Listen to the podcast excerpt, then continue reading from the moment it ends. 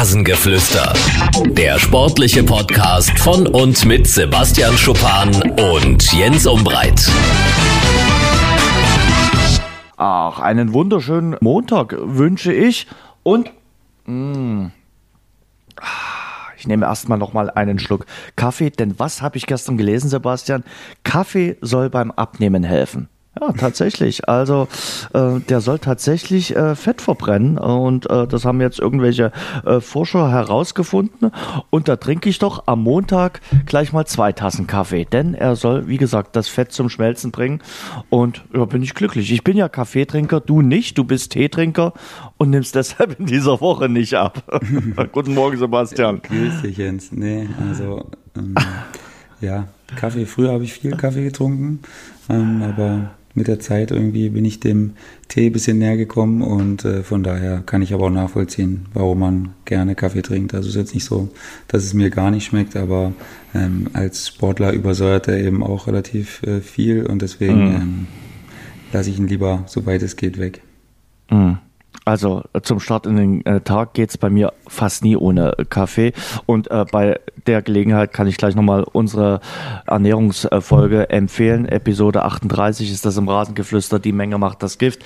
Wenn ihr euch mehr zum Thema Ernährung informieren wollt, seid ihr da genau richtig. Wir schauen heute voraus auf die Zweitligasaison. Wir reden natürlich über den ersten Spieltag in der dritten Liga. Der war sehr erfolgreich für Sebastian. Aber Sebastian, äh, zunächst mal äh, vielleicht äh, wollen wir über ein Thema sprechen und das ist das Thema Transfermarkt und da speziell eine Person. Äh, was glaubst du, was mit Neymar passieren wird? Ich glaube, es ist kein Geheimnis, dass er wohl Paris verlassen wird. Äh, ist ja einer der größten Fußballer der Welt.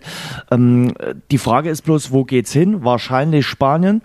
Real oder Barcelona. Ich habe jetzt äh, gelesen, Real bietet möglicherweise ein Tauschgeschäft mit Gareth Bale an. Also ich sag mal, das Tauschgeschäft würde ich aus Sicht von Paris, wenn es nur um den Tausch geht, nicht annehmen. Ähm, ja, ich glaube, dass Gareth Bale auch ein bisschen in Ungnade gefallen ist mittlerweile ja. und man so ein bisschen ein schlecht gemaltes Bild von ihm hat, weil, ja, keine Ahnung, er da irgendwie zu so einer Art Buhmann gemacht wird. Ähm, für mich hat er immer noch brutale Qualität und kann jeder Mannschaft der Welt weiterhelfen. Und Zwei deswegen, Tore damals im Champions League-Finale äh, geschossen, genau. 2018. Vergisst man gerne, oder? Vergisst man sehr gerne. Ich meine, das, ich weiß auch nicht, ob man wirklich sehr, sehr uh, fair mit ihm da umgeht. Das uh, halte ich für fragwürdig. Und ähm, ja, also normalerweise würde ich sagen, wenn einer nicht mehr da sein will, dann schick ihn weg. Ähm, aber im Neymars Fall ist das natürlich nicht so einfach. Da sind natürlich ganz, ganz viele Interessen äh, von vielen Leuten involviert und ähm, deswegen wird es wahrscheinlich keine Sache, die von heute auf morgen entschieden wird. Ich habe vorhin nochmal zufällig gehört, dass er dann ab morgen wieder am Mannschaftstraining teilnehmen wird und Thomas Tuchel ähm, hat das relativ clever formuliert, wie ich fand, hat sich da auch noch so ein Türchen offen gelassen und hat gesagt, ja, der ist dabei und wir lassen ihn natürlich spielen und ähm, ja, hat jetzt erstmal von einem guten Verhältnis zwischen ihm und Neymar gesprochen und äh, den Rest müsste der Verein mit dem Spiel erklären. Von daher kann ich es gar nicht so wirklich einschätzen. Ähm, die Art und Weise, wie Neymar das jetzt gemacht hat, ist natürlich absolute Frechheit. Ähm, braucht man nicht großartig drum rumreden. Das geht nicht. Und deswegen ähm, ist es mir eigentlich relativ gleich, wo der hingeht, muss ich ganz ehrlich sein. Also, äh, wer den aufnimmt, da äh, viel Glück. Ähm, man kann nur hoffen, dass es nicht, äh, dass er nicht dieselbe Aktion wieder in zwei Jahren macht. Ich glaube, es wird sich jemand finden, der ihn aufnimmt. Und ich glaube auch, dass das abfärbt äh, auf den einen oder anderen jüngeren Spieler, der guckt sich das an und sagt, na Mensch, bei dem Neymar hat das auch funktioniert, warum soll das bei mir, ich sag mal, in der zweiten oder dritten Liga nicht auch funktionieren? Also, äh, wie du es schon durchklingen lassen hast, ist ein schlechtes Vorbild, finde ich. Ja klar, ich meine, das gab es ja auch schon zu Genüge, Leute, die gesagt haben, ich spiele jetzt kein Spiel mehr und ich will nur da und dahin und nichts weiter. Gab es ja schon alles zu Genüge. Von ja. daher, ähm, da gibt es ein schlechtes Beispiel äh, nach dem nächsten und von daher ja, ist es wieder nur ein weiterer äh, Spieler, der seinen Abgang erzwingen will und ähm, nichts darauf gibt, was er da unterschrieben hat. Und ja, ich glaube, daran müssen wir uns leider, leider gewöhnen. Das ist äh, wahrscheinlich wirklich so. Also da lassen wir uns überraschen. Ich glaube, der Transfermarkt bietet bis zum 2. September noch einige Überraschungen und äh, wir werden das Ganze natürlich auch immer wieder diskutieren.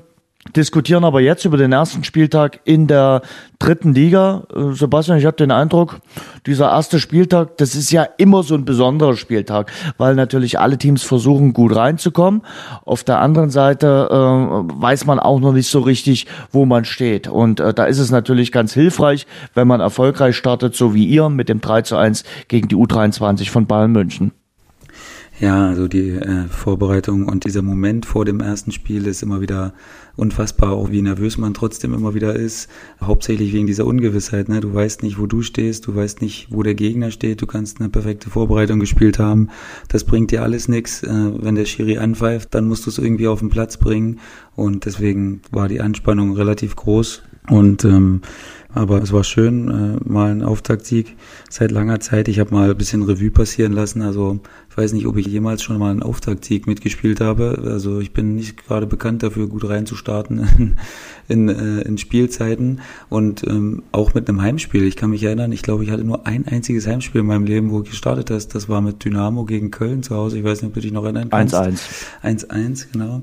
Und sonst habe ich meine Spiele immer auswärts angefangen. Von daher war es wirklich mal eine gelungene Abwechslung. Und ähm, ja, wir sind natürlich richtig happy, weil das war ein hartes Stück Arbeit. Die kleinen Bayern sind äh, sehr, sehr emsig gewesen, super ballsicher und äh, haben uns das Leben wirklich sehr, sehr schwer gemacht. Und äh, ja, ich glaube, da werden ein paar andere Mannschaften noch straucheln, weil die haben echt was drauf, die jungen Kerle. Lass uns mal kurz über die Highlights äh, des ersten Spieltags sprechen. Ich habe mir Samstag äh, am frühen Abend dann das äh, Spiel zwischen Magdeburg und Braunschweig äh, angeschaut. Da war schon ordentlich äh, Musik drin. Braunschweig hat am Ende mit äh, 4 zu 2 äh, gewonnen. Braunschweig hat schon mal so ein bisschen die erste Duftmarke gesetzt. Ja, die haben die Muskeln ein bisschen spielen lassen, wie wir erwartet haben. Und ähm, ja, das war sicherlich auch so ein bisschen ein Fehlerfestival. Ne? Ähm, da waren ja wirklich Sachen dabei, die normalerweise nicht so oft passieren. Alles in einem Spiel, äh, auf beiden Seiten individuelle Fehler. Und ja, das ist eben auch der Anfang der Saison. Da muss man eben erst mal reinkommen und ähm, ja, Braunschweig hat's gut gemacht, hat natürlich äh, einen super Einstand von Kokobilanski gefeiert, äh, im ersten Spiel direkt einen Dreierpack, besser kannst du es dir nicht wünschen in deinem neuen Verein. Und ähm, von daher war das aber schon mal, ich glaube, gute Werbung für die Liga trotzdem, so ein torreiches Spiel als Eröffnungsspiel ähm, mit so zwei guten Mannschaften, ich glaube, das äh, hat der Vermarktung der Liga nicht unbedingt schlecht getan fand ich auch. Äh, für Braunschweig geht es jetzt weiter gegen 1860 München, die zum Auftakt unentschieden gespielt haben gegen Preußen Münster. Und für Magdeburg gibt es dann äh, am Sonntag gleich ein Ostduell gegen den FSV Zwickau. Das Ganze werde ich mir angucken. Zwickau ja auch äh, gut gestartet mit einem Auswärtsdreier beim SV Meppen. Es war das erste Mal, dass Zwickau in Meppen äh, gewinnen konnte. Also auch die sind gut reingestartet. Ja, und das Gefühl hatte ich auch von Hansa Rostock. Die lagen äh, 3 zu 0 vorn nach äh, 20 Minuten. Aber dann hat Viktoria Köln mal die Krallen ausgefahren und hat noch 3 zu 3 gespielt. Äh, wahrscheinlich, ja, so ein bisschen auch mit das verrückteste Spiel am ersten Spieltag, neben dem Spiel in Magdeburg. Ja, Wahnsinn. Also als mir das jemand nach dem Spiel direkt gesagt hat, äh, war ich auf jeden Fall baff, weil wenn du in Rostock 3-0 zurückliegst, dann geht tendenziell eigentlich nicht mehr so viel. Hm, wenn da die Brust breit ist, die Stimmung dann äh, wahrscheinlich hervorragend. Also das, wenn du das aufholst, dann kann das schon ein guter Grundstein sein für eine schöne Saison. Ähm, von daher Hut ab an Viktoria Köln, an Bunyaku mit 35 da. Nicht, dass er nur zwei Tore gemacht hat, er hat auch noch ein Salto gemacht danach mit 35. Ähm, Hut ab. Da tat mir direkt einiges weh, als ich das gesehen habe. Wenn mir das einer gesagt hätte, äh, versuch mal, dann, ne, also beileibe nicht. Und ähm, ja, war auf jeden Fall ein verrücktes Spiel und äh, ja, Duisburg ist auch gut reingekommen mit einem 4-1 gegen ja. Asbach. Hat sicherlich auch nicht jeder erwartet, denke ich, dass die gleich so, so gut rausstarten. Und ähm, von daher, ja, gab es auch ein paar überraschende Ergebnisse. Also Salto werden wir von dir in diesem Fußballerleben nicht mehr sehen, selbst bei einem Fallrückzieher-Tor. Jens, dazu eine kleine Anekdote. Ich bin letztens mal wieder äh, mit hier Dominik Baumann ähm, von uns äh, im Schwimmbad gewesen und ähm, da gab es auch den 10-Meter-Turm und der Baumi hat mich damit hochgeschliffen und hat gesagt, komm, man muss auch mal über die Grenze gehen, man muss mal da wieder runterspringen. Dann, dann sage ich, ja, okay. Dann haben uns natürlich da einige Kinder unten gesehen und haben uns erkannt und da konnte ich dann natürlich nicht groß rumtanzen da oben und äh, fürchterlich wirklich. Und ich bin da runtergesprungen und äh, Kerze natürlich ähm, ganz normal und ja, und hinter mir kam so ein Zwölfjähriger, der hat einen doppelten Rückwärtssalto gemacht Ähm, da dachte ich, okay, da wäre ich lieber mal nicht hochgegangen. Also so viel dazu zum Thema. Ähm, Wahnsinn, wirklich. Gibt es davon Bilder? Davon gibt es keine Bilder, Jens. Nee, äh, leider nicht. Oder zum Glück nicht, äh, für mich, denke ich, weil das sah dann, glaube ich, doch recht äh, genötigt aus, wie ich darunter gesprungen bin. Ach, schade, schade. Ich hätte es gerne gesehen. Äh, zumal ja in der letzten Woche, äh, ich weiß gar nicht, ob du es mitbekommen hast, äh, die äh, Weltmeisterschaft der Wasserspringer war in äh, Südkorea. Äh, in der dieser Woche ist ja jetzt die Weltmeisterschaft der Beckenschwimmer. Bin mal gespannt, ob äh, die deutschen Beckenschwimmer da auch an die Erfolge der Freiwasserschwimmer anknüpfen können. Aber äh, das nur am Rande. Sebastian, ähm, dann lass uns mal den Salto machen und auf die zweite Liga zu sprechen kommen, äh, nachdem wir letzte Woche Woche im Rasengeflüster auf die dritte Liga vorausgeschaut haben, wollen wir das jetzt äh, mit der zweiten Liga tun. Wir haben wieder 18 Teams, sechs neue Mannschaften äh, sind äh, dabei. Wir haben drei Absteiger und äh, drei Aufsteiger. Wir haben sechs neue Trainer. Und ich habe mal geguckt, äh, so vom Marktwert her, kannst du ja bei Transfermarkt äh, schauen.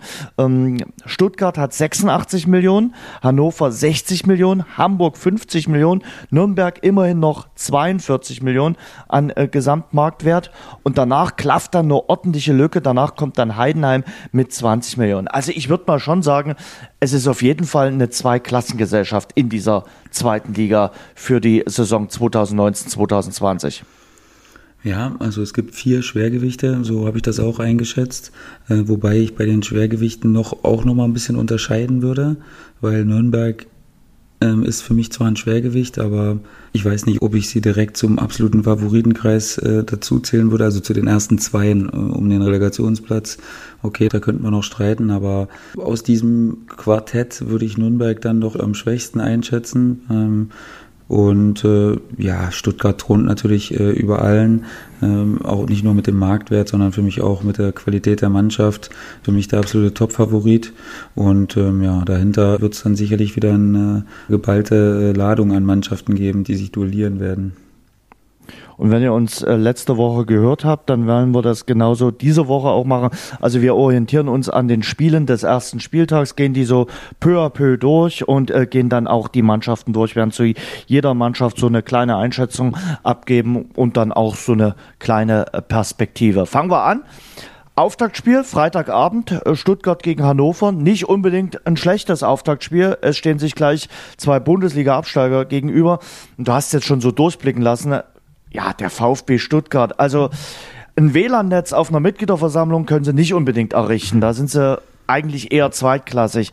Aber trotzdem sind sie trotz allem Theater rund um den Verein, auch mit dem abgetretenen Präsidenten, für mich der Top-Favorit. Auch wenn sich jetzt äh, einer der Top-Neuzugänge Kalacic äh, verletzt hat und erstmal ausfallen wird, ganz schwer verletzt, äh, Kreuzbandriss, äh, Außenbandriss, also da ist einiges kaputt gegangen. Ich kann mir vorstellen, dass der auf jeden Fall sechs bis neun Monate pausieren muss, aber man hat ja noch einen äh, Mario Gomez. Ähm, und möglicherweise wird man da auch nochmal äh, tätig werden ich sag mal, mit der Truppe, man hat sich auch noch den Clement von Paderborn geholt, Klimowitz hat man sich geholt, also den jungen Klimowitz. Äh, man hat wirklich investiert, äh, das Geld, was äh, aus dem Pavard-Transfer äh, reingekommen ist.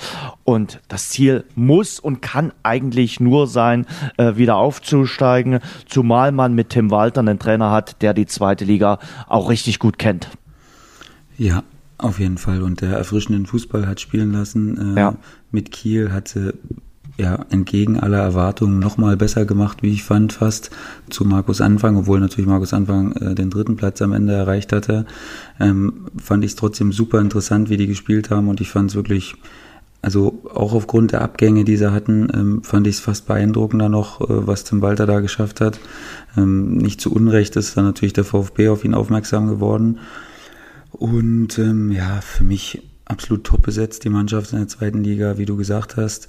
Ähm, die Leute, die sie dazu geholt haben, dazu noch Orel Mangala, der letztes Jahr ein Topspieler in der zweiten Liga beim HSV war, der immer noch erst 21 ist. Das ist äh, auch für mich unfassbar, was der schon für eine Ruhe hat und was der für eine Qualität hat in diesen jungen Jahren.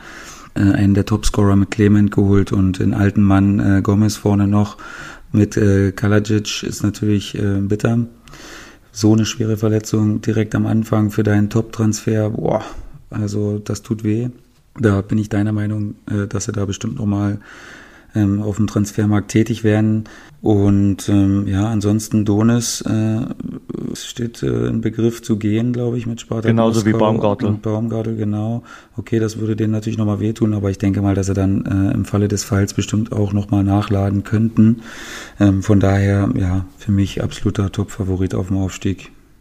Also für mich genauso der Top, Top, Top-Favorit äh, auf den Aufstieg. Also wenn das schief geht, ist es für mich noch die größere Überraschung als in der Vorsaison der äh, Hamburger SV. Und zum Auftakt äh, treffen die Schwaben also auf Hannover 96. Mirko Slomka ist zurück im äh, Verein, hat äh, Hannover also übernommen mit Duxch aus Düsseldorf, mit äh, Marcel Franke, der ja zuletzt in Darmstadt gespielt hatte, den sie sich aus Norwich geholt haben, und mit Ron-Robert Zieler, der jetzt gleich in Stuttgart wieder spielt, aber jetzt im Trikot von Hannover 96.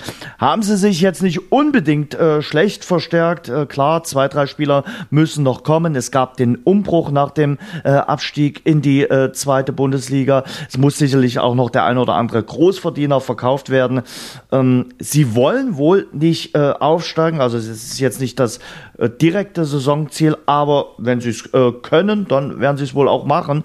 Ähm, ich sag mal, sie kämpfen mit um Platz drei bis fünf. Das ist so meine Perspektive. Man muss schauen, wie sich das Ganze einspielt und äh, wie die zweite Amtszeit unter Mirko Slomka äh, funktioniert. Ja, ich ähm, empfinde das auch als cleveren Schachzug, jetzt nicht den großen Druck draufzulegen und zu sagen, wir müssen, wir müssen, sondern ähm, die Favoritenrolle vielleicht ein bisschen wegschieben. Das wird natürlich nicht immer klappen, weil ähm, man einfach dann auch gegen viele Mannschaften spielt, wo man natürlich von sich selbst erwartet, dass man die schlägt und das ganze Umfeld natürlich auch. Von daher wird es nicht ganz einfach, das durchzuziehen. Aber ähm, an sich äh, finde ich es erstmal richtig, das zu machen, weil man ja doch immer wieder einen, einen großen äh, Umbruch hat, wenn man in der Liga runtergeht. Aber wie ich finde, ähm, gute Verpflichtungen getätigt. Marcel Franke kennt jetzt die zweite Liga äh, in- und auswendig, ist ein sehr, sehr solider Spieler hinten da, sehr verlässlich. Und ähm, ja, Marvin Duksch ist halt immer, ist ein bisschen eine Wundertüte immer, ne? Das kann natürlich knallen ohne Ende und der schießt 25 Tore. Ähm, aber es kann auch anders passieren. Von daher, da bin ich auch noch nicht so 100% überzeugt von Hannover, muss ich ehrlich sagen. Also da würde es mich auch nicht wundern, wenn die einfach nur so Fünfter, Sechster am Ende mhm. werden oder Siebter und ähm, das irgendwie vorbereiten und dann nächstes Jahr einen vollen Angriff machen. Ähm, ich kann dir eben auch noch nicht genau sagen, was ich von der Mirko Slomka-Verpflichtung halten soll. Weil du weißt ja genau, äh, ob so aufgewärmte Sachen immer besonders gut nochmal schmecken. Keine Ahnung. Also äh, da bin ich hin und her gerissen. Klar, Slomka hat äh, damals funktioniert in Hannover, hat die in die Europa League geführt, aber muss das dann immer äh, auch beim zweiten Mal funktionieren? Muss nicht, aber ich glaube, dass es dem Verein wichtig war, auch ein bisschen eine Verbindung, eine Identifikation aufzubauen, nachdem er doch ein bisschen blamablen Abstieg jetzt äh, mit der wenigen Punktezahl, die man da geholt hat und mit äh, dann Thomas Doll, was ja irgendwie hinten und vorne nicht funktioniert hat und auch keine Akzeptanz bei den Fans gefunden hat. Von daher äh, verstehe ich, warum sie das gemacht haben, sagen wir mal so, und verstehe die Intention dahinter. Und ähm, ja, dann also muss jetzt nur noch klappen, also in Anführungszeichen. Ich bin auch gespannt. Der war jetzt lang nicht auf der Bank und ähm, bin gespannt. Ich denke mir, der ist heiß. Der hat bestimmt hospitiert, hospitiert ohne Ende und hat sich Anregungen geholt und ist bestimmt jetzt wieder sehr, sehr motiviert, die eine Truppe zu coachen. Und ähm, ja, ähm, ich bin gespannt, wie es, wie es hinbekommen wird. Mhm. Zuletzt war er Experte bei Sky für die äh, Champions League teilweise und äh, sein letztes Engagement, wenn ich das richtig in Erinnerung habe, beim Karlsruher SC. Das ist dann allerdings mal krachend gescheitert. Also das war mhm. keine erfolgreiche Zeit von Mirko Slomka beim KSC. Wir kommen gleich zum dritten Bundesliga-Absteiger nach Stuttgart und Hannover.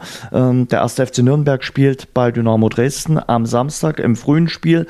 Ähm, da sprechen wir allerdings, weil Dynamo Dresden der Gastgeber ist, zunächst mal über Dynamo Dresden. Bislang hat man vier Neuzugänge geholt. Zwei Spieler kommen aus dem eigenen Nachwuchs noch dazu. Janis Bonic konnte erneut ausgeliehen werden von Borussia Dortmund. Eins ist klar, ein Stürmer muss noch kommen bei äh, Dynamo Dresden. Da machen sie auch kein äh, Geheimnis drum, dass der noch äh, kommen soll. Haris Duljevic spielt bislang eine gute Vorbereitung. Der könnte dort vorne in der Offensive für Akzente setzen, muss natürlich endlich auch mal Tore schießen.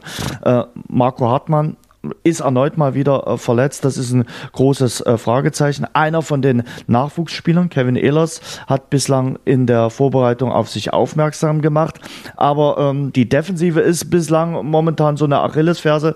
Äh, in den Testspielen hat man kein Testspiel ohne Gegentor absolvieren können. Die Mannschaft wirkt fit. Das ist auf jeden Fall eine Sache, an der der Cheftrainer Christian Fiel gearbeitet hat. Er geht ja jetzt in seine erste komplette Profisaison.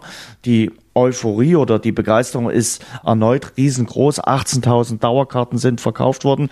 Zum ersten Mal spielt Dynamo Dresden vier Spielzeiten am Stück in Liga 2. Also auch das ist ein Novum. Für mich ist das Ganze trotzdem weiterhin, ja, so eine wir hatten es letzte Woche häufiger gesagt, der Wundertüten. Ich sag mal, für mich aktuell Platz 10 bis 15 würde ich der Mannschaft äh, zutrauen. Man muss allerdings abwarten, welcher Angreifer da noch kommt. Der muss auf jeden Fall äh, das Format haben, auch ein paar Tore zu knipsen. Ja, jetzt hast du schon ganz viel gesagt, Jens, und auch meiner Meinung nach ganz viele richtige Sachen. Verpflichtungen fand ich ehrlich gesagt in Ordnung. Kevin Broll war einer der Top-Torhüter in der dritten Liga und ähm, hat da auf sich aufmerksam gemacht. Da war nicht nur Dynamo dran, glaube ich. Da ähm, können man, glaube ich, froh sein, dass man den verpflichtet hat. Und wie ich finde, steht man auf der Torwartposition ähm, relativ stabil da. Da würde ich jetzt aktuell bei keinem der drei Bauchschmerzen haben, wenn man den ins Tor stellen müsste. Von daher sehe ich sie da sehr gut aufgestellt. In der Abwehr, ja, okay. Ähm, ich bin, wie Fellow da das jetzt spielen lassen wird, ob er da flexibel bleibt und immer mal wieder zwischen Dreier- und Viererkette hin und her tauscht. Ähm, ich glaube schon, dass da vieles auf die Dreier- respektive Fünferkette hinausläuft. Ja, ja wahrscheinlich. Ähm, von daher würde ich fast sogar denken, da könnte sogar noch ein, ein Innenverteidiger kommen. Also würde ich jetzt sagen, fehlt mir sogar noch jemand. Man hat ja Gonta verloren als erfahrenen Spieler. Klar, du hast gesagt, Kevin Ehlers hat es gut gemacht, aber darauf kann man sich von Haus aus nicht verlassen, weil er eben erst 18 Jahre alt ist, 2001er. Chris Löwe ist für mich eine Top-Verpflichtung. Ähm, Mentalitätsspieler, ähm, der viele Erfahrungen jetzt im Ausland gesammelt hat, der wird Dynamo auf jeden Fall weiterhelfen, da bin ich sicher. Äh, René Klingenburg war eine der Überraschungen der letzten Drittligasaison, hat da sehr, sehr auf sich aufmerksam gemacht, sehr, sehr robuster Spieler ich glaube, an dem wird man bestimmt ein bisschen Freude haben. Äh, und äh, Janis Bonic, ja, da war ich immer ein großer Fan davon. Das fand ich super, dass der weiter verpflichtet wurde. Und ähm, von dem jungen österreichischen Talent, äh, Matthäus Taferner, sagt man das so? Taferne. Genau. Ähm, ja, da bin ich auch mal gespannt. Der wurde ja auch angepriesen. Da habe ich allerdings keine Sachen gehört bis jetzt. Und ähm, Stürmer ist absolute Pflicht. Also ich denke, da muss noch was kommen. Und wie du auch so schön gesagt hast, jemand auch mit Profil und Erfahrung, der weiß, wo das Törchen steht. Und dann würde ich auch in der Prognose mit dir einhergehen und sagen, so ein Mittelfeldplatz ist, denke ich, realistisch. Ich glaube, Dynamo selbst hat noch kein Ziel ausgegeben, oder? Ähm, da können wir mal gespannt sein, was sie sagen, aber ähm, es gibt ja sowieso immer interne und externe Ziele, das ist ja auch klar, ähm, dass man da nicht immer mit absolut offenen Karten spielt und dass das auch teilweise immer so eine Art äh, Medienstrategie ist, was man da nach draußen gibt. Ähm, von daher ähm, weiß nicht, ob man da auch zu viel drauf geben kann. Ähm, ja, ich denke, ein stabiler Mittelfeldplatz ist, ist möglich. Hm. Äh, Christian Fjell hat ja letzten Montag ein Interview im Kicker gegeben. Da hat er gesagt, naja, Platz 15 ist jetzt nicht unbedingt äh, sein äh, Ziel, das, was er erreichen will. Aber er will sich eben nicht auf eine äh, Platzierung festnageln lassen. Auch das hat er gestern noch mal bei der äh, Teampräsentation oder bei der Stadioneröffnung betont. Ich glaube, sie werden jetzt nicht vor der Saison sagen, wir wollen Zwölfter werden. Also ich glaube nicht, dass sie sich auf ein äh, Saisonziel festnageln äh, lassen, weil wenn du dann 13. wirst, aber vielleicht eine gute Saison gespielt hast mit ein paar Highlights, sagen alle, ja, es war eine äh, Enttäuschung, weil man das Saisonziel nicht erreicht hat. Also ich glaube nicht, so ist mein Gefühl, dass sie jetzt sagen, okay, wir wollen einen einstelligen Tabellenplatz. Äh, danach klingt das äh, aktuell nicht. Wie gesagt, man muss auch mal abwarten, was noch passiert im Kader. Aber da hat äh, Dynamo Dresden jetzt kein Alleinstellungsmerkmal. Das trifft auf den einen oder anderen äh, Zweitligisten noch zu, zu dem wir jetzt gleich dann noch kommen werden. Ähm, der erste FC Nürnberg ist der Auftaktgegner von Dynamo Dresden. Es gab den Umbruch äh, nach dem Abstieg bei den äh, Franken, zum Beispiel auf der Trainerbank. Da sitzt mit Damir Kanadi, ein sehr interessanter Mann, ein Österreicher, der zuletzt in Griechenland äh, gearbeitet hat, dort sehr erfolgreiche Arbeit geleistet hat in Athen, ist mit denen dort äh, Vierter geworden, hat also die Europa League äh, Qualifikation geschafft. Äh, man hat sich mit Dovedan sicherlich sehr, sehr gut verstärkt, also das ist äh, ein guter Neuzugang. Man ist noch so ein bisschen im äh, Umbruch, die Vorbereitung war so hü und mal hot, aber natürlich das letzte Highlight, was bleibt, ist dieses Unentschieden gegen Paris Saint-Germain.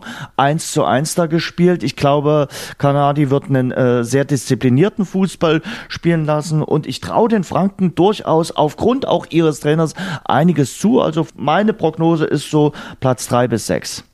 Das fällt mir bei den Nürnbergern echt schwer, da ein komplettes äh, Fazit zu ziehen, weil ich, ich weiß nicht, die haben eigentlich auch alles, was du brauchst, um aufzusteigen, so wie ich das, wenn ich mir so den Kader angucke, wie du gesagt hast, man hat Dovedan geholt, äh, da sicherlich einer der Top-Transfers, weil das ein Spieler mit außerordentlicher Qualität ist, der den Unterschied ausmachen kann und den auch schon ausgemacht hat bei Heidenheim. Das war sicherlich ein cleverer Deal. Man hat Felix Lohkemper von Magdeburg noch geholt, man hat Schleusner geholt, äh, der mhm. auch ein, ein, guter Stürmer ist. Also äh, man hat sowieso noch Ishak vorne und man hat noch Robin Hack von Hoffenheim geholt, der ein äh, hoffnungsvoller junger Spieler ist. Ähm, ich glaube, da ist man sehr gut aufgestellt und auch im Mittelfeld und in der Abwehr, da passt schon auch vieles zusammen. Ich bin aber gespannt, Nürnberg hat immer mit den Erwartungen zu kämpfen, auch im Umfeld. Ich habe immer das Gefühl, dass, dass man in Nürnberg zu viel erwartet irgendwie und äh, die Mannschaft oder der Verein dem nicht gerecht werden kann.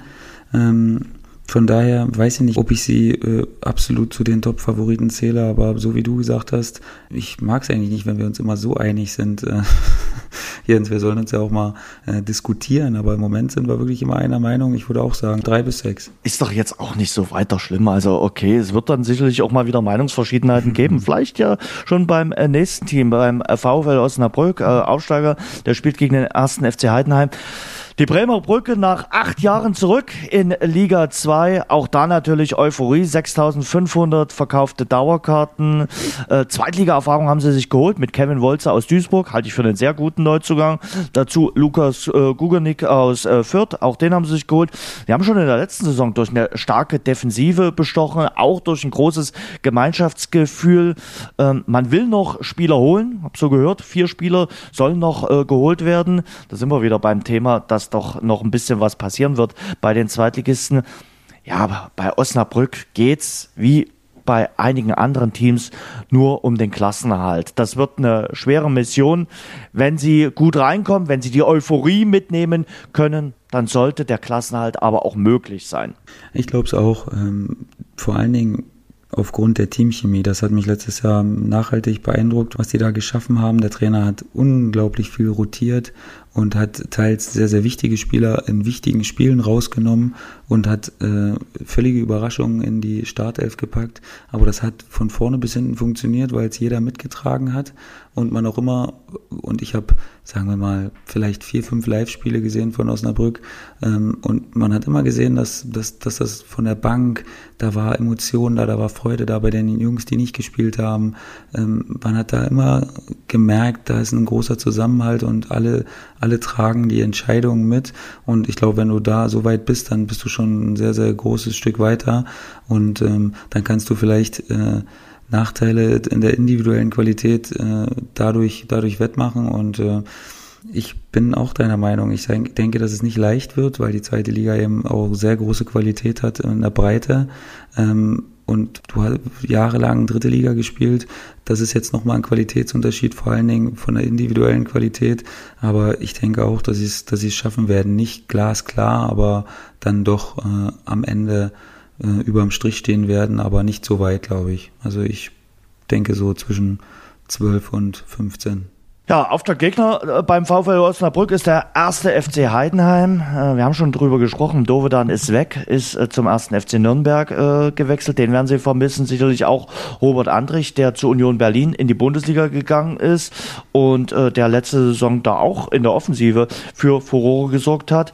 Tim Skarke zum SV Darmstadt gewechselt. Sie haben sich geholt Biancardi von Hansa Rostock. Das ist sozusagen der Rekord Neuzugang bei dem ersten FC Heidenheim. Auch Oliver Hüsing haben sie sich aus Roster geholt, Jonas Föhrenbach äh, vom SC Freiburg und den Mittelstürmer David Otto von der TSG Hoffenheim. Natürlich redet alles über Schmidt und Schnatterer, die beiden Urgesteine beim ersten FC Heidenheim und auch aufgrund der beiden sage ich, es sollte eine solide Saison werden. Ich kann mir jetzt nicht vorstellen, dass der erste FC Heidenheim ins Aufstiegsrennen eingreift. Kann mir allerdings auch nicht vorstellen, dass sie ganz dick in den Abstiegskampf geraten. Ah, 8 bis 12 ist so mein Tipp. Okay, da sind wir mal ein bisschen unterschiedlicher Meinung. Ich schätze sie ein bisschen stärker ein. Ähm, ich glaube, dass Heidenheim sich, sich absolut etabliert hat in der zweiten Liga und das nicht als Verein, der jahrelang um den Abstieg gekämpft hat, sondern als Verein, der was aufbaut und der was mit Bedacht aufbaut und der absolute Konstanten hat, äh, nicht nur auf der Trainerbank, sondern auch auf dem Platz und ähm, im Management. Also da passt für mich immer ein Stein auf dem anderen da in Heidenheim. Die machen das sehr, sehr clever und haben jetzt auch für mich wieder äh, clevere Transfers äh, getätigt. Hüsing ist ein absolut stabiler Spieler, ein Riesenkerl, äh, eine richtige Kante hinten drin. Der wird sicherlich kaum Probleme haben, den Sprung hinzubekommen. Und ähm, Biancardi, wie du gesagt hast, war sicherlich auch ein sehr auffälliger Spieler letztes Jahr in der dritten Liga, hat viele Spiele alleine entschieden durch seine individuelle Qualität. Und ähm, Schnatterer natürlich, den darf man nie außer Acht lassen. Und äh, für mich absoluter Topspieler Robert Latzel. Ich bin ehrlich gesagt sehr, sehr erstaunt, dass er überhaupt noch da ist, weil ich dachte eigentlich in dem Moment letztes Jahr, als er in München drei Tore geschossen hat, dass das der Moment war, wo am nächsten Morgen das Telefon nicht mehr stillstand und äh, ein Verein nach dem nächsten angerufen hat, weil immer noch erst 25 Jahre alt und so eiskalt gewesen. Ähm, da bin ich gespannt, ob da nicht vielleicht sogar noch mal was passiert. Ich habe jetzt gar nichts mehr gelesen, ehrlich gesagt, und bin auch überrascht, dass das jetzt so ruhig war. Aber der ist für mich eine absolute Konstante da vorne drin. Wenn der bleibt, dann denke ich, dass Heidenheim äh, ähnlich wie letztes Jahr agieren kann. Ähm, nur haben wir aber letztes Jahr ja schon oder als Fazit jetzt schon oft gesagt, dass die Punkte, die Heidenheim geholt hat letztes Jahr, dass das in einer normalen Zweitligasaison nicht für den Aufstiegskampf gereicht hätte, aber eben für meiner Meinung nach einen, einen vorderen Mittelfeldplatz so zwischen ja keine Ahnung vier und äh, acht. Äh, jetzt bin ich mal gespannt, was du äh, zu Holstein Kiel sagst. Die spielen äh, am ersten Spieltag gegen den SV Sandhausen. Bei Kiel hat sich wieder einiges getan auf der Abgangs- als auch bei der Zugangsseite. Auf der Zugangsseite haben sie sich sicherlich mit äh, Emanuel Ioa einen interessanten Mann geholt, den sie von äh, Düsseldorf ausgeliehen haben, der letzte Saison in Aue gespielt hat und da durchaus in der Offensive für Furore gesorgt hat. Dazu noch äh, Makana Baku von äh, der SG Sonnenhof Groß Asbach.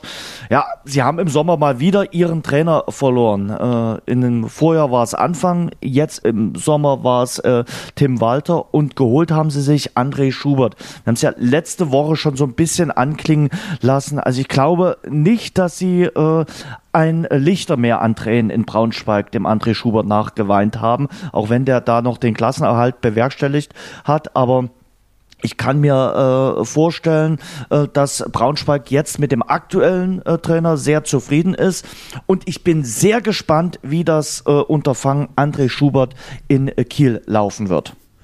Ja, alle, die hier zuhören, wissen ja, dass André Schubert und ich jetzt nicht das absolut überragendste Verhältnis haben. Ähm, von daher, ja, über seine trainerischen Fähigkeiten, also über das äh, reine Verständnis vom Spiel und äh, des Trainings und so gibt's äh, gibt's nichts zu meckern, da ist er top und deswegen denke ich auch, dass er mit Kiel eine ordentliche Saison spielen wird, weil der Verein eben auch sehr sehr stabil ist und auch sehr ruhig im Umfeld ist und er da seine Arbeit machen kann und die Mannschaft eben auch trotzdem gut besetzt ist. Also ich sehe da trotzdem trotz der Abgänge, die sie jetzt dann doch auch wieder hatten, haben wir im Kind Zombie verloren und ähm, als, als wichtigen Spieler, und das ist sicherlich nicht so leicht äh, zu verkraften, haben den Trainer verloren, aber haben immer noch eine Top-Mannschaft, wie ich finde.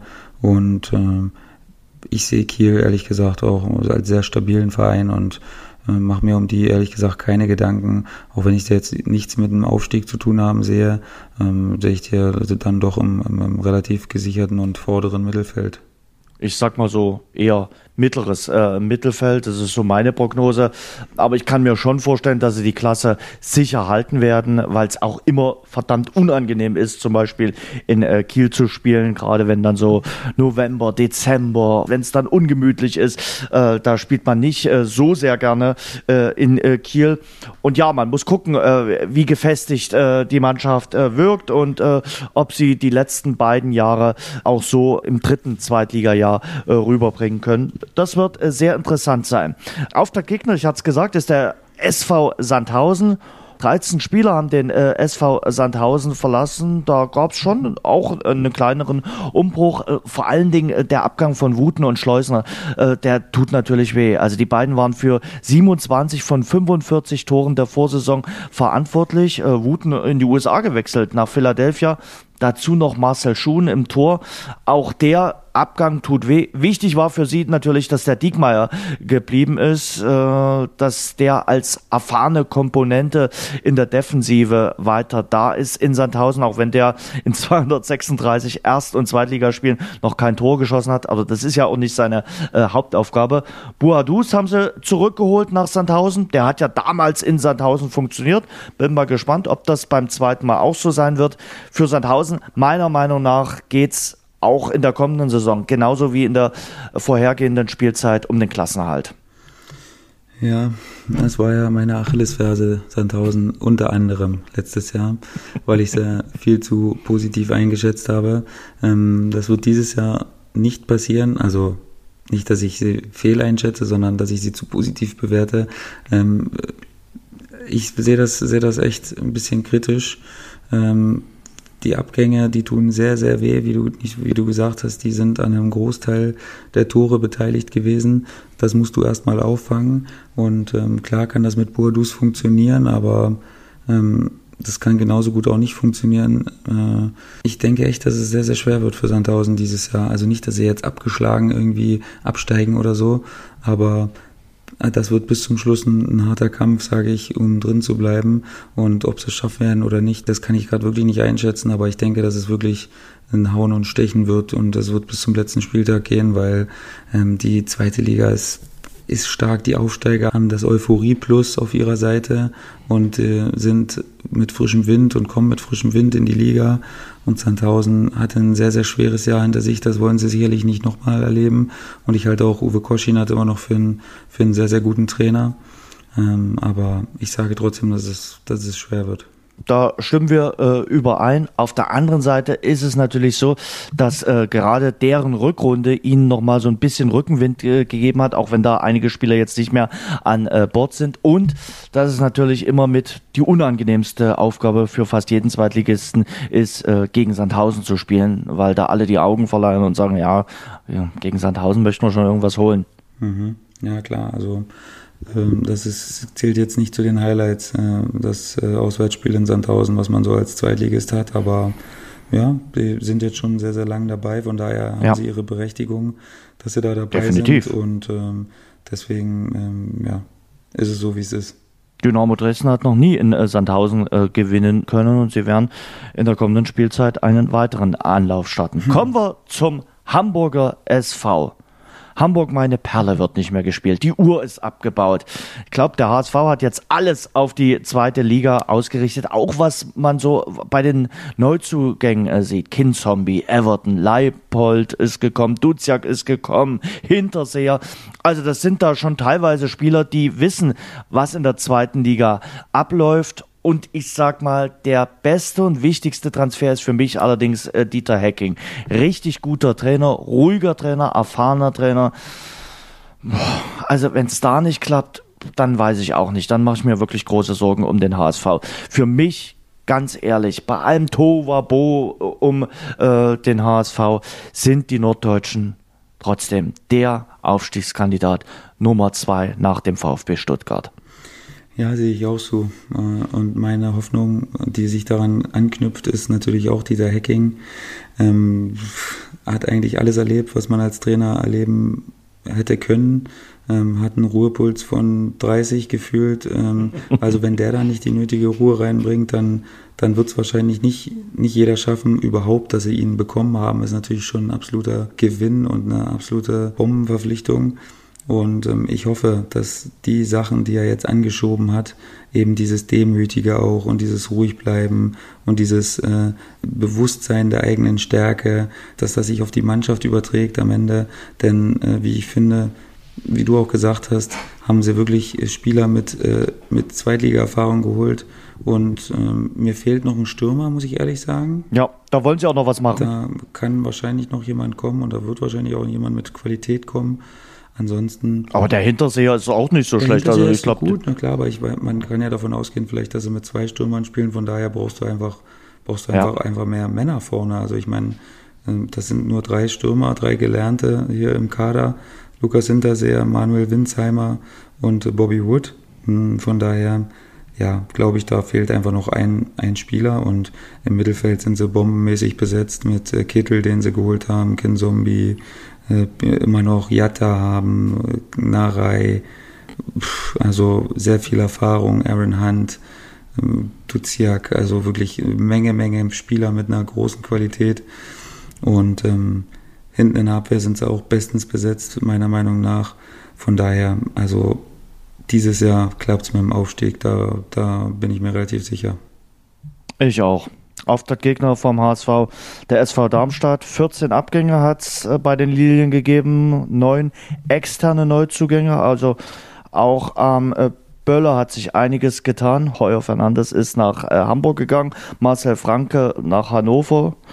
Sie haben sich Schuhen aus Sandhausen geholt. Das finde ich ein guter Neuzugang auf der Torhüter-Position. Honsack aus Salzburg, Schnellhardt aus Duisburg, Dumic und Berko kam von Dynamo Dresden.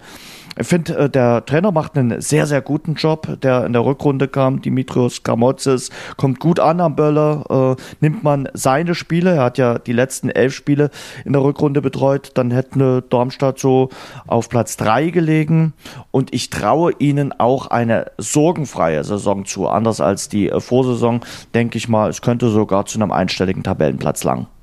Also das ist so wo eine Mannschaft, wo es mir wirklich am schwersten fällt, eine Prognose abzugeben, muss ich sagen da kann für mich alles passieren. Also außer, dass er um Aufstieg mitspielen, das würde ich jetzt nicht sagen, aber äh, da kann so von 4 bis 18 könnte für mich, das könnte ich mir alles so hinbiegen, dass, dass das irgendwie schlüssig klingt für mich.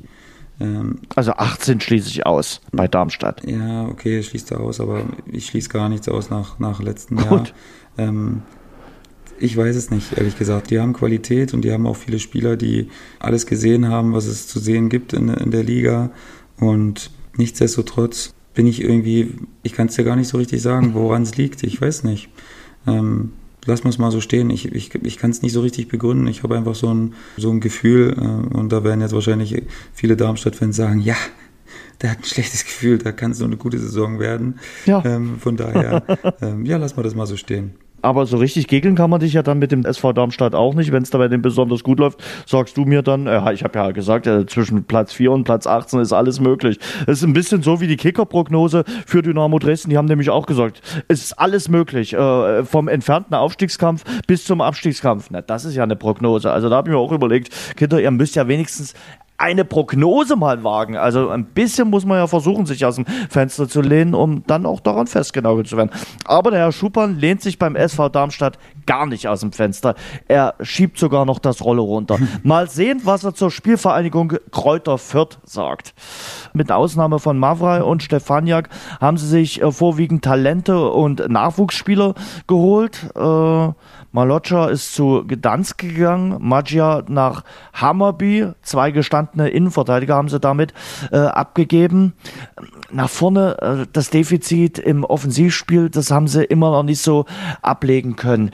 Das könnte wieder ein schwieriges äh, Jahr werden in der zweiten Bundesliga. Für mich so 10 bis 15, ähnlich wie Dynamo Dresden.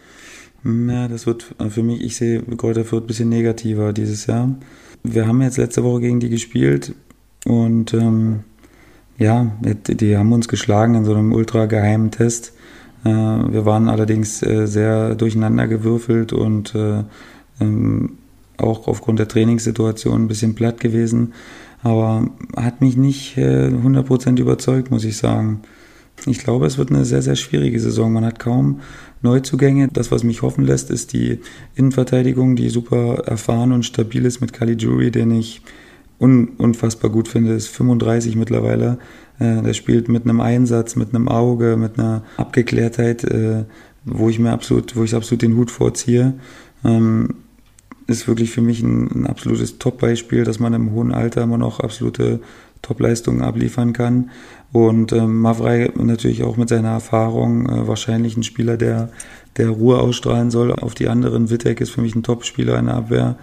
Und ähm, sonst, ja, haben sie, wie du sagst, viele Talente und es kommt sicherlich darauf an, äh, wie sie reinstarten. Letztes Jahr der Start hat ihnen unglaublich viel Rückenwind gegeben und ich weiß nicht, wenn sie nicht so gut gestartet wären, hätten sie wahrscheinlich hinten raus nochmal große Probleme gekriegt. Also der Start hat, hat schon mal vieles in die richtige Richtung gelenkt und ja, wenn sie das dieses Jahr wieder schaffen können, dann könnten sie so eine Saison spielen, wie du das gesagt hast. Aber wenn sie das nicht schaffen, dann denke ich, dass es sehr, sehr eng wird dieses Jahr. Weil du gerade den Geheimtest äh, erwähnt hast, äh, das scheint äh, die Spielvereinigung Kräuter Fürth ganz besonders gern in der Vorbereitung zu tun. Sie haben es ja gegen euch getan und dann jetzt äh, auch am zurückliegenden Wochenende gegen Dynamo Dresden. So ganz geheim ist offenbar im Sinne vom Trainer der Fürther von Leitl. Mhm, anscheinend, ja. Ich weiß auch nicht, was, ich meine, ähm, da geht es natürlich auch immer um, um Aufstellungen, die man nicht preisgeben will bei der Generalprobe, aber ja, keine Ahnung. Also ist ja jetzt nicht so, dass da zehn Neuzugänge sind, die, wo man nicht weiß, was passiert. Also bei aller Liebe weiß ich auch nicht, was das soll, diese Geheimniskrämerei. Keine Ahnung, was damit auf sich hat.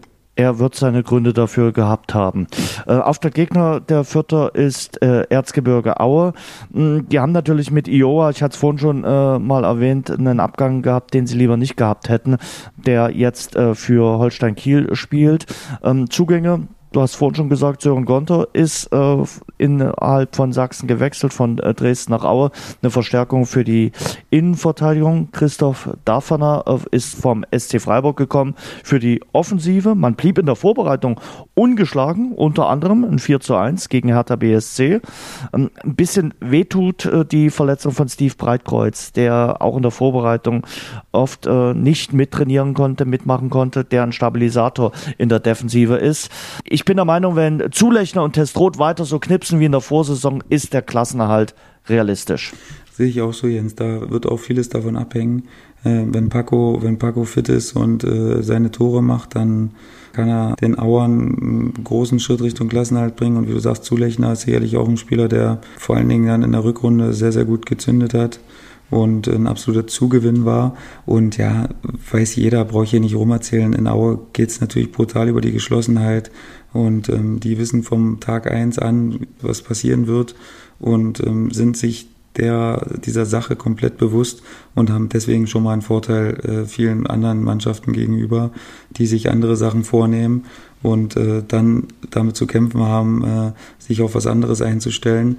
Und deswegen ähm, bin ich äh, absolut der Meinung, dass Aue das schafft. Der SVW in Wiesbaden ist nach äh, zehn Jahren äh, zurück in äh, Liga 2. Äh, in der dritten Liga haben sie durch starken Offensivfußball geglänzt. Äh, Markus äh, Kolke und Niklas Schmidt sind weg. Alf Minzel hat seine Karriere beendet. Sehr interessantes Interview übrigens in der aktuellen Ausgabe der Elf Freunde von ihm. Ähm, sie haben Röcker aus Kopenhagen geholt, Niemeyer aus Magdeburg, Tietz aus Jena. Die haben allesamt schon äh, Zweitliga-Erfahrung, versprechen sich davon auch ein bisschen mehr körperliche äh, Präsenz. Die Frage ist natürlich, äh, auf der einen Seite hat man so ein bisschen jugendliche Unbekümmerheit, auf der anderen Seite, nehmen wir mal die Neuzugänge außen vor, gibt's die mangelnde Zweitliga-Erfahrung. Für Rüdiger Rehm, du kennst ihn, ist es der zweite Versuch in äh, Liga 2. In Bielefeld lief das 2016 gar nicht, da ging das äh, gründlich schief.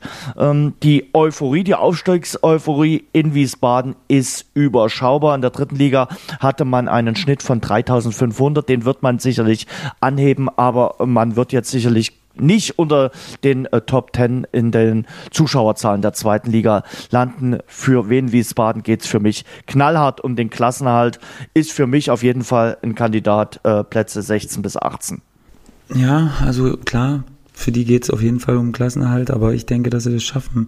Einerseits, weil sie zusammengeblieben sind, fast komplett. Klar, Kolke ist natürlich eine Sache, das ist auch ein bisschen unverständlich für mich gewesen, wie das jetzt zustande kam. Da muss ja irgendwas passiert sein. Man ist ja nicht umsonst sechs, sieben Jahre einer der besten Torhüter der dritten Liga und versucht aufzusteigen jedes Jahr und geht dann weg, wenn man aufgestiegen ist. Also das hat für mich von vorne bis hinten keinen Sinn gemacht, aber man hat eben auch nichts gehört, warum das jetzt nun passiert ist. Ähm, sei es drum, Wien, Wiesbaden ist eine Mannschaft sehr, sehr athletisch. Also Rüdiger Rehm setzt absolute Fokus auf Schnelligkeit und auf ja, Handlungsschnelligkeit und auf Umschalten. Ich denke, die werden brutal übers Umschalten kommen, werden gut stehen hinten und haben auf jeder Position gefühlt feilschnelle Spieler. Und ich glaube, dass das funktionieren kann, diese Taktik, die sie wählen werden, ähm, weil sie eben auch gute Qualität in Offensive haben äh, mit Scheffler, der weiß, wo das Tor steht und äh, Daniel Kofi Kire ist auch ein sehr, sehr unangenehmer Spieler, weil äh, super schnell und technisch gut und immer noch sehr, sehr jung. Tietz, eine gute Ergänzung dazu. Ich sehe deine Bedenken. Ähm, ich denke aber, dass sie es schaffen, weil sie auch nicht so diesen großen Druck haben von der Fanseite aus. Die können auch mal drei, vier Mal verlieren, was sicherlich vielleicht passieren wird, ohne dass dann alle durchdrehen und äh, da einen Sitzstreik vor dem Bus machen. Ähm, ich glaube, dass das in diesem Fall vielleicht in irgendeine Art Mini-Vorteil sein kann. Ähm, und deswegen glaube ich, dass es knapp, denkbar knapp, aber sie schaffen es. Karlsruher SC, die nächste Mannschaft. Äh, keine ganz wichtigen Abgänge zu verkraften gehabt. Das ist, glaube ich, ganz wichtig für den Aufsteiger. Lukas Röde kommt aus Duisburg, Lukas äh, Guzurek äh, von Sturm Graz, Philipp Hofmann hat man aus Braunschweig geholt für die Offensive, ganz, ganz wichtig. Marco Djurozin äh, von äh, Grasshopper Zürich. Das Team wirkt äh, eingespielt. Und natürlich wird es darauf ankommen, wie die Hoffnungsträger, also David Pissot und äh, Daniel Gordon, äh, funktionieren werden. Das Wildparkstadion aktuell eine Baustelle, aber die Behelfstribünen sind noch näher dran. Also das sollte der Stimmung dort keinen Abbruch äh, tun. KSC in der dritten Liga absolut unbequem zu spielen gewesen, willensstark. Aus meiner Sicht äh, schaffen sie den Klassenerhalt. Ja, ja, denke ich auch. Obwohl ich denke, dass das dieser Spielstil, den sie hatten, auch in der, zwei, in der dritten Liga, dass der in der zweiten Liga nicht unbedingt genauso gut funktionieren wird. Da bin ich mir sogar relativ sicher.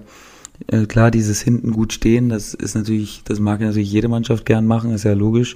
Wer will nicht gerne eine stabile Abwehr haben, aber die haben sie natürlich und die haben eine gute Qualität bei Standards gehabt.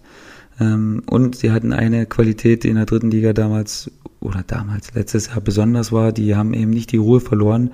Die haben auch oftmals mal einen Scheiß zusammengespielt und dann stand es aber trotzdem nach 60 Minuten 0-0 und äh, die sind da nicht durchgedreht, sondern die haben auf ihre Chance gewartet und haben sie dann mit zwei eiskalten Stürmern äh, wie Anton Fink und äh, Marvin Pouré ähm, dann verwertet. Da haben sie jetzt nochmal zwei, drei Leute dazugeholt, wie du gesagt hast, Jurizin, äh, Philipp Hofmann und ähm, ja, vorne sind sie gut besetzt, wie ich finde.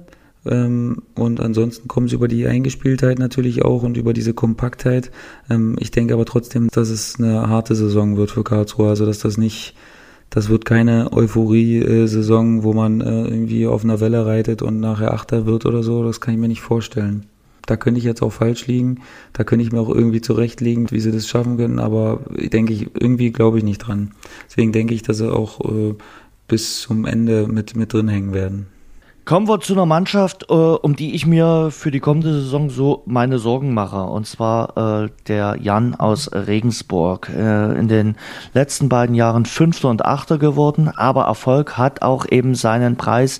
Ein großer qualitativer Aderlass. Äh, vier Leihspieler sind gegangen, drei richtig gute Spieler dazu auch noch. Also da sind wirklich ein paar Lücken entstanden. Man hat jetzt neun Neuzugänge geholt, die äh, das Ganze schließen sollen, aber es wurden vornehmlich natürlich auch Perspektivspieler äh, geholt. Aber ich finde, einer der wichtigsten Abgänge ist der vom Trainer. Achim Bayerlotzer trainiert jetzt den ersten FC Köln. Sein Nachfolger ist sein bisheriger Co-Trainer Mersa Selimbegovic, äh, der Co-Trainer war, der Nachwuchscoach war, der Spieler in Regensburg war, der natürlich einen Sympathievorschuss hat.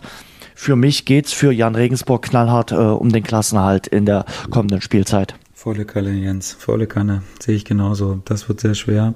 Man kann nur hoffen, dass der Geist ähm, von äh, Achim Bayerlautzer da noch rumschwirrt und ähm, so ein bisschen die Truppe zusammenhält und äh, sie dafür sorgt, dass er irgendwie das so weitertragen, was da gemacht wurde. Ich meine, du hast es ja richtig gesagt, dass der Trainer jetzt äh, da Co-Trainer war und natürlich alle Sachen kennt, alle Abläufe kennt und wahrscheinlich darauf hoffen wird, dass das so weitergeht und er seine individuelle Note so ein bisschen reinbringt, aber vieles natürlich so läuft, wie die, wie die Jungs das kannten und wie, wie sie sich wohlgefühlt haben. Aber ja, da ist schon ein bisschen Qualität weg. Ne? Da ist Pentke noch weggegangen, äh, der sicherlich auch ein, ein, wichtiger Spieler war, wahrscheinlich auch außerhalb des Platzes als älterer. Und ähm, weh tut natürlich auch Adamian, der war ein genau. außergewöhnlicher Spieler für, für 15, Regensburg. 15 Tore. 15 Tore und äh, sehr unangenehm, sehr quirlig. Ähm, von daher denke ich auch, dass es schwer wird für Regensburg und dass es ein, ein absoluter Erfolg wäre, wenn man wenn man es schaffen würde. Sehe ich genauso. Auftaktgegner äh, von Jan Regensburg ist der VfL Bochum. Ähm, der VfL Bochum geht in seine zehnte Zweitligasaison. Keine andere Mannschaft ist aktuell länger dauerhaft drin in Liga 2. Es gab ein paar personelle Veränderungen. Äh, sie haben einen neuen Abwehrchef unter anderem. Saulo De Carli ist gekommen aus äh, Brücke. Man hat natürlich, wir haben vorhin schon mal über ihn geredet, mit Hinterseher ähm, den Knipser äh, verloren. Ähm, Danny Blum soll jetzt in der Offensive so ein bisschen für die Akzente setzen. Er hat ja früher mal in Frankfurt gespielt, ist jetzt von UD Las Palmas äh, gekommen. Beim VfL Bochum hat man natürlich mit Robin Dutt einen erfahrenen Trainer. Lassen wir mal die äh, Aufstiegstrainer außen vor, dann ist der der zweitlängste Trainer aktuell nach dem Heidenheimer Schmidt. So verrückt ist die zweite Liga. Der ist gerade mal anderthalb Jahre im äh, Amt und ist trotzdem schon der zweitdienstälteste Trainer in Liga 2. Wie gesagt, wir lassen die drei Aufstiegstrainer, die sind länger im Amt, äh, außen vor. Ich kann mir nicht vorstellen, dass sie in den Aufstiegskampf eingreifen, auch nicht in den Abstiegskampf. Äh, einstelliger Tabellenplatz zum Jubiläum vom Ruhrstadion. Das wird nämlich 40 Jahre alt. Die Currywurst schmeckt dort immer besonders gut. Das freut mich, dass sie die schmeckt, Jens. Das mhm. freue ich mich wirklich. Sehe ich ähnlich, Jens. Ähm, ja, ist ja immer eine Mannschaft, die auch immer irgendwie von sich selbst denkt, dass sie aufsteigen kann. Und der Glaube an sich ist ja erstmal schon mal gut. Also das ist ja positiv, wenn du, wenn du an dich selbst glaubst. Die Verpflichtung finde ich ganz in Ordnung. Danny Blum ist sicherlich ein Spieler, wo man hofft, dass der zu einem Unterschiedsspieler werden kann in der Liga. Ähm, hat natürlich nicht viel gespielt die letzten Jahre und war oft verletzt. Aber da kann man sicherlich darauf hoffen, dass der vielleicht zu alter Stärke zurückfindet. Dann ist es auf jeden Fall ein Zugewinn. Ähm, man hat äh, Gonvoula fest verpflichtet. Typ wie Apollon, äh, absoluter, absoluter Brecher vorne und ähm, der hat auch, äh, denke ich, ganz gut funktioniert und sonst, ja, ist das eine Mannschaft, die angefühlt, wenn sie gut drauf sind, können die jeden schlagen, für mich. Wenn die, wenn da alles klickt, dann ist das eine Mannschaft, die, die viel leisten kann, aber ähm, zum ganz oben hat immer irgendwie ein bisschen die Konstanz gefehlt und deswegen glaube ich auch, äh, wie du gesagt hast, dass es dann am Ende wieder ein, irgendwie ein stabiler Mittelfeldplatz wird. Jetzt kommen wir zu meinem Geheimfavoriten. Ja, klar, mit Aufstieg eher sicherlich nicht, weil die Aufstiegsplätze, das haben wir ja schon äh, mitgeteilt, sind für uns ja vergeben, aber trotzdem, wenn es um so einen Geheimfavoriten geht, der vielleicht vorne mal äh, mit äh, reinschnuppern kann, dann ist das für mich Arminia Bielefeld. Börner ist gegangen, der ist zu Sheffield Wednesday gewechselt. Für ihn hat man den Schweden Joachim Nilsson geholt, der soll die Lücke in der Defensive schließen. Ansonsten hat man Sebio Soku geholt von Hansa Rostock. Bielefeld eingespielt, erfahren, guter Teamgeist und natürlich die drei Jungs dort vorne, Vogelsammer, Staude oder Klos. Also das ist schon äh, gehobeneres Niveau in der zweiten Bundesliga. Und dann hat man natürlich einen Trainer mit Uwe Neuhaus, der die zweite Liga so gut kennt wie kaum ein anderer Coach in Liga 2. Also von daher für mich oberes Mittelfeld für die kommende Saison. Meine Prognose. Ich kann ja hier überhaupt nichts anderes sagen, Jens. Äh, du nimmst mir ja alle Sachen vorweg. Die ist jetzt auch, das wäre auch potenziell, nicht nur weil ich da gespielt habe und weil ich den Verein großartig finde und äh, immer noch super viele Leute kenne und äh, große Sympathien habe ähm, für, die, für die Region da auch. Ähm, alles, was du gesagt hast, stimmt. Ich glaube, man hat alles, um um äh, sowas wie Heidenheim zu sein letztes Jahr. So eine Mannschaft, die immer mit oben dran schnuppert, immer in Lauerstellung ist, sehr unangenehm zu bespielen ist, weil eben exzellent gecoacht von, von Uwe Neuhaus. Und äh, ja, eben gute Einzelspieler hat. Man hat Klosi, der letztes Jahr mit Abstand, mit Abstand nicht, der hat ja schon so super viele Tore gemacht, aber der hat so dieses absolute Komplettpaket letztes Jahr geliefert. Ähm, super stabil und sehr viele Tore, sehr viele Assists dazu. Vogi, ähm, äh, die Maschine, der äh, die Gegner auch, nöt, wenn nötig, Huckepack mitnimmt. Und äh, ja, dann im Mittelfeld auch eine große Qualität, die sie da haben. Ähm, Jabo Soku ist für mich auch ein super Transfer gewesen, der sehr, sehr unangenehm zu bespielen, weil auch sehr bullig und sehr, sehr schnell, sehr dynamisch. Und ähm, ja, hinten sind sie für mich auch gut besetzt, haben sie den Abgang von Bernie äh, mit äh, äh, Nilsson getätigt. Über den kenne ich jetzt nichts oder weiß ich auch nichts, aber ja, das werden wir mal sehen, wie der äh, die Lücke da schließen kann. Und ähm, ja, für mich auch könnte die Überraschungsmannschaft sein. Also auf äh, Arminia Bielefeld kann man sehr, sehr neugierig sein. Auftaktgegner, erstes Montagabendspiel äh, auf der Alm gegen den FC St. Pauli. St. Pauli bislang nur mit zwei Neuzugängen, die sind dazu auch jetzt gleich noch verletzt mit Taski aus Duisburg und Benatelli aus Dresden. Äh, Demgegenüber sieben Abgänge. Da tun unter anderem Maya, Alagui und Duzkiak natürlich ganz besonders weh. Man braucht definitiv, ähnlich wie wir das vorhin bei Dynamo Dresden gesagt haben, noch einen Stürmer. Diamantakos allein wird da sicherlich nicht ausreichen. Überhaupt hat man bislang sehr defensiv am Transfermarkt äh, reagiert. Auch der Trainer Jos Lukai hat da schon Alarm geschlagen. Die die äh, Verletzungsproblematik hat auch in der Vorbereitung wieder zugeschlagen. Die Transfers fehlen, ich hatte es schon gesagt. Und äh, ja, die Stimmung bei den Fans als auch beim Trainer ist schon in der Vorbereitung nicht äh, die, die allerbeste. Wenn sich da nicht noch was tut, äh, wird's ja ein Hauen und Stechen für den FC St. Pauli. Ich bin mir allerdings noch äh, relativ sicher, dass die noch was machen werden und dass die nicht nur noch äh, einen Neuzugang holen, sondern dass die noch zwei, drei Spieler äh, holen werden ans Millern-Tor, weil sie genau um die Problematik wissen, in der sie aktuell stecken. Äh, und die finanziellen Mittel sind ja beim FC St. Pauli mittlerweile vorhanden. Ja, sehe ich ganz genauso wie du. Ähm da fehlen für mich auch noch ein paar Verpflichtungen, denn äh, im Moment hat man ja äh, eher an Stärke verloren als, äh, als an irgendwas gewonnen. Und von daher, pff, ja, ist natürlich alles ein bisschen spät. Ne? Ich meine, klar kann man sagen, der Transfermarkt hat noch eine Weile geöffnet, aber die müssen natürlich auch alle integriert werden, die Leute. Und da kann man natürlich dann entgegen oder mir entgegenbringen, dass Qualität, wenn man die dazu holt, dass die auch gleich funktionieren kann. Ja, richtig. Äh, stimmt alles, aber ähm, ich war letztes Jahr auch nicht so ein Riesenfan von St. Pauli und bin es auch dieses Jahr irgendwie nicht, obwohl es ja äh, dann im Großen und Ganzen doch eine stabil, relativ stabile Saison war. Ähm, ja, Henk Fehrmann kommt zurück von einer, von einer Kreuzbandverletzung oder von einer Knieverletzung irgendwann. Der äh, war sicherlich so ein, so ein Lichtblick, wie ich fand, äh, so ein, äh, so ein Turm da vorne, so ein Peter Crouch-Typ, so ein dünner, so ein langer, dünner. Der hat mir gefallen bis dahin. Ich weiß nicht genau, ob er jetzt schon wieder fit ist, aber der würde ihnen sicherlich gut tun, wenn der wieder dabei ist. Und ansonsten ähm, suche ich da so ein bisschen vergeblich nach so ein paar Hoffnungsträgern. Ähm, ja, Miyaichi ist immer gut, aber auch oft verletzt. Da, da, kann man mal hoffen, dass der fit bleibt über eine Weile, weil der hat große Qualität.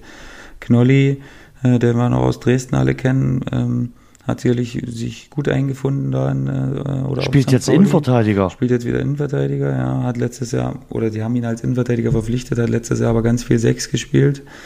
Ähm, da bin ich jetzt mal gespannt, wie sie das, äh, wie sie das lösen.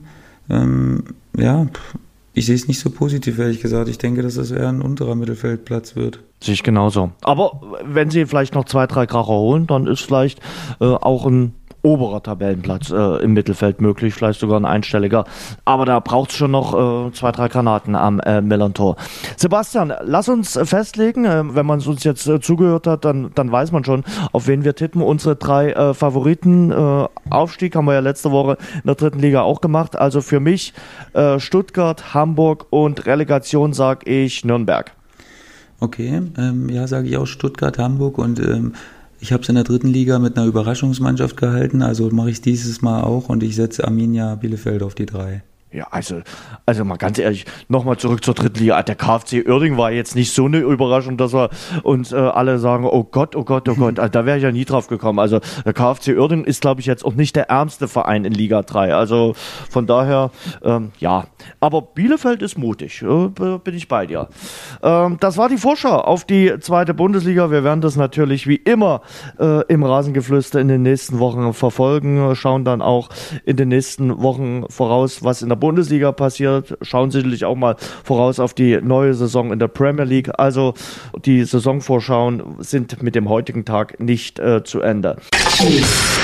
Die Nachspielzeit. Zum Abschluss verfolgst du Tour de France? Nee, Jens, wirklich gar nicht. Also erstens, überhaupt nicht? Nee, äh, überhaupt nicht. Erstens hatte ich keine Zeit. Äh, wie äh, besprochen wegen des Umzugs und äh, ja jetzt der Vorbereitung äh, hatte ich wirklich null Zeit und auch äh, selbst wenn ich Zeit gehabt hätte, glaube ich, ähm, hätte ich eher nicht eingeschalten. Also ich bin äh, sehr angetan von Emanuel Buchmann, dem Deutschen, der aktuell auf Platz äh, 6 liegt. Äh, heute ist ja Ruhetag bei der Tour de France. Äh, wird spannend sein, ob Julien Alaphilippe äh, auch sein gelbes Trikot über die Alpen bringen kann. Die nächste Bergetappe gibt's ja dann am äh, Donnerstag und äh, ja, bin mal gespannt, was äh, mit äh, Buchmann wird, äh, der Deutsche, ob der in Paris möglicherweise unter den Top 5 äh, einkommen kann.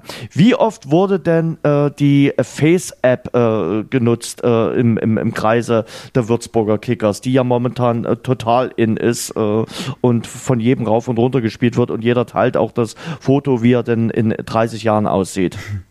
Ich fand deine Sache eigentlich relativ lustig, die du gesagt hast, äh, muss ich sagen, so nach, wo nach dem Sport äh, dich selbst fotografiert hast und gesagt hast, ich brauche keine Face-App, um, um zu wissen, wie ich in 30 Jahren aussehe. Äh, fand ich lustig, Jens. Ähm, ansonsten klar, Danke. ich klar, ich habe es auch gemacht, aber ich habe es nicht geteilt, äh, weil ja das ja schon äh, gefühlte zwei Millionen Leute vor mir gemacht haben und ich das jetzt nicht so absolut interessant finde. Ich fand okay zu sehen und ähm, ich habe da auch Parallelen zu meinem Vater gesehen in meinem Bild. Wirklich, ich auch. Ja. Würde das aber trotzdem nicht so gern teilen wollen. Ja, ich sehe komplett aus wie mein Vater. also, das war brillant. Also, keine Ahnung, ob die auch ein Bild von meinem Vater hatten. Auf jeden Fall gab es da keine großen Unterschiede. Und dann äh, zu, zum Abschluss, erklär mir mal bitte, du bist ja unser Serienexperte beim Rasengeflüster.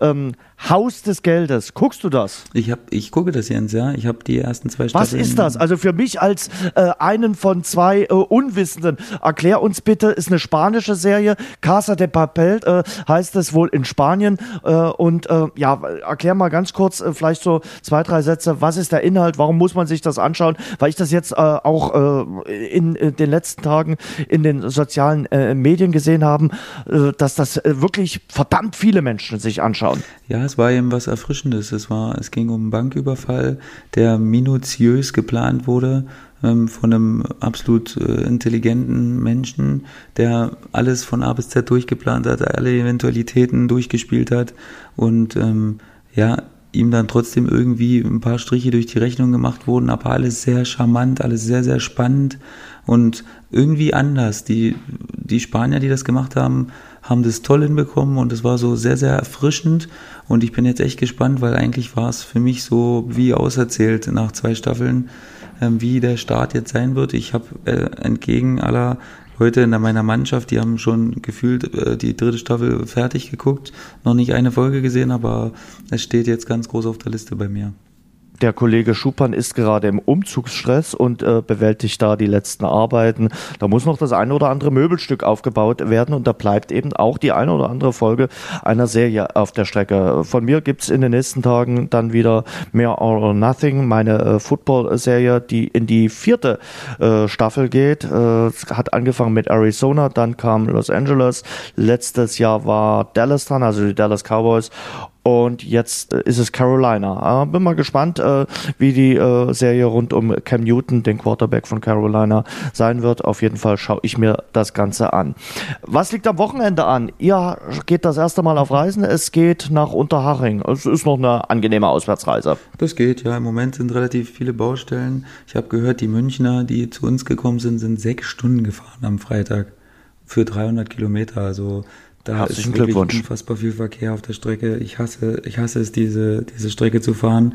Ähm, aber nichtsdestotrotz ist es natürlich ähm, ja, so ist, man muss ja sagen, Würzburg ist relativ zentral. Das ist so gefühlt 90 Prozent ja. unserer Auswärtsspiele sind so zwischen 250 und 350 Kilometern. Also alles nicht ganz nah, aber irgendwie auch nicht so weit. Und von daher, ja, ist es, ist es schon relativ entspannt. Ich glaube, ihr seid in der dritten Liga die Mannschaft, die, was die Kilometer betrifft, die wenigsten ja. auf dem äh, Tacho haben wird. Ja. Also von daher bist du da äh, ganz gut äh, gesegnet. Für mich geht's am Samstag los, äh, zweite Liga. Wir haben ja schon ausführlich drüber gesprochen. 13 Uhr, Heimspiel gegen den ersten FC Nürnberg. Stadion wird ausverkauft äh, sein. Am Abend dann Testspiel vom HC Florenz, unserem Handball-Zweitligisten, gegen den Bundesligisten aus äh, Sachsen, gegen Leipzig. Und am Sonntag werde ich mal nach Zwickau fahren und werde mir das Ostduell zwischen Zwickau und Magdeburg anschauen. Also, das wird ein schönes, interessantes Wochenende werden und über die fußballerischen Ereignisse werden wir dann ausführlich äh, sprechen im nächsten Rasengeflüster. Das gibt's dann am kommenden Montag. Ihr könnt uns abonnieren beim Podcast-Anbieter eures Vertrauens. Ihr könnt uns gerne eine Bewerbung hinterlassen bei iTunes. Darüber freuen wir uns und wir wünschen euch eine schöne Sommerwoche. Es soll richtig, richtig warm werden. Genießt äh, das Wetter, hört uns vielleicht am Badesee und ja, schaltet wieder ein am nächsten Montag. Sebastian, vielen Dank für deine Einschätzung. Wünsche dir eine schöne Woche. Wünsche dir auch, mein Lieber. Vielen Dank. Macht's gut, Leute. Das war das Rasengeflüster für diese Woche. Nächsten Montag sind die Jungs wieder zurück. Alle Infos findet ihr im Netz unter rasengeflüster.de.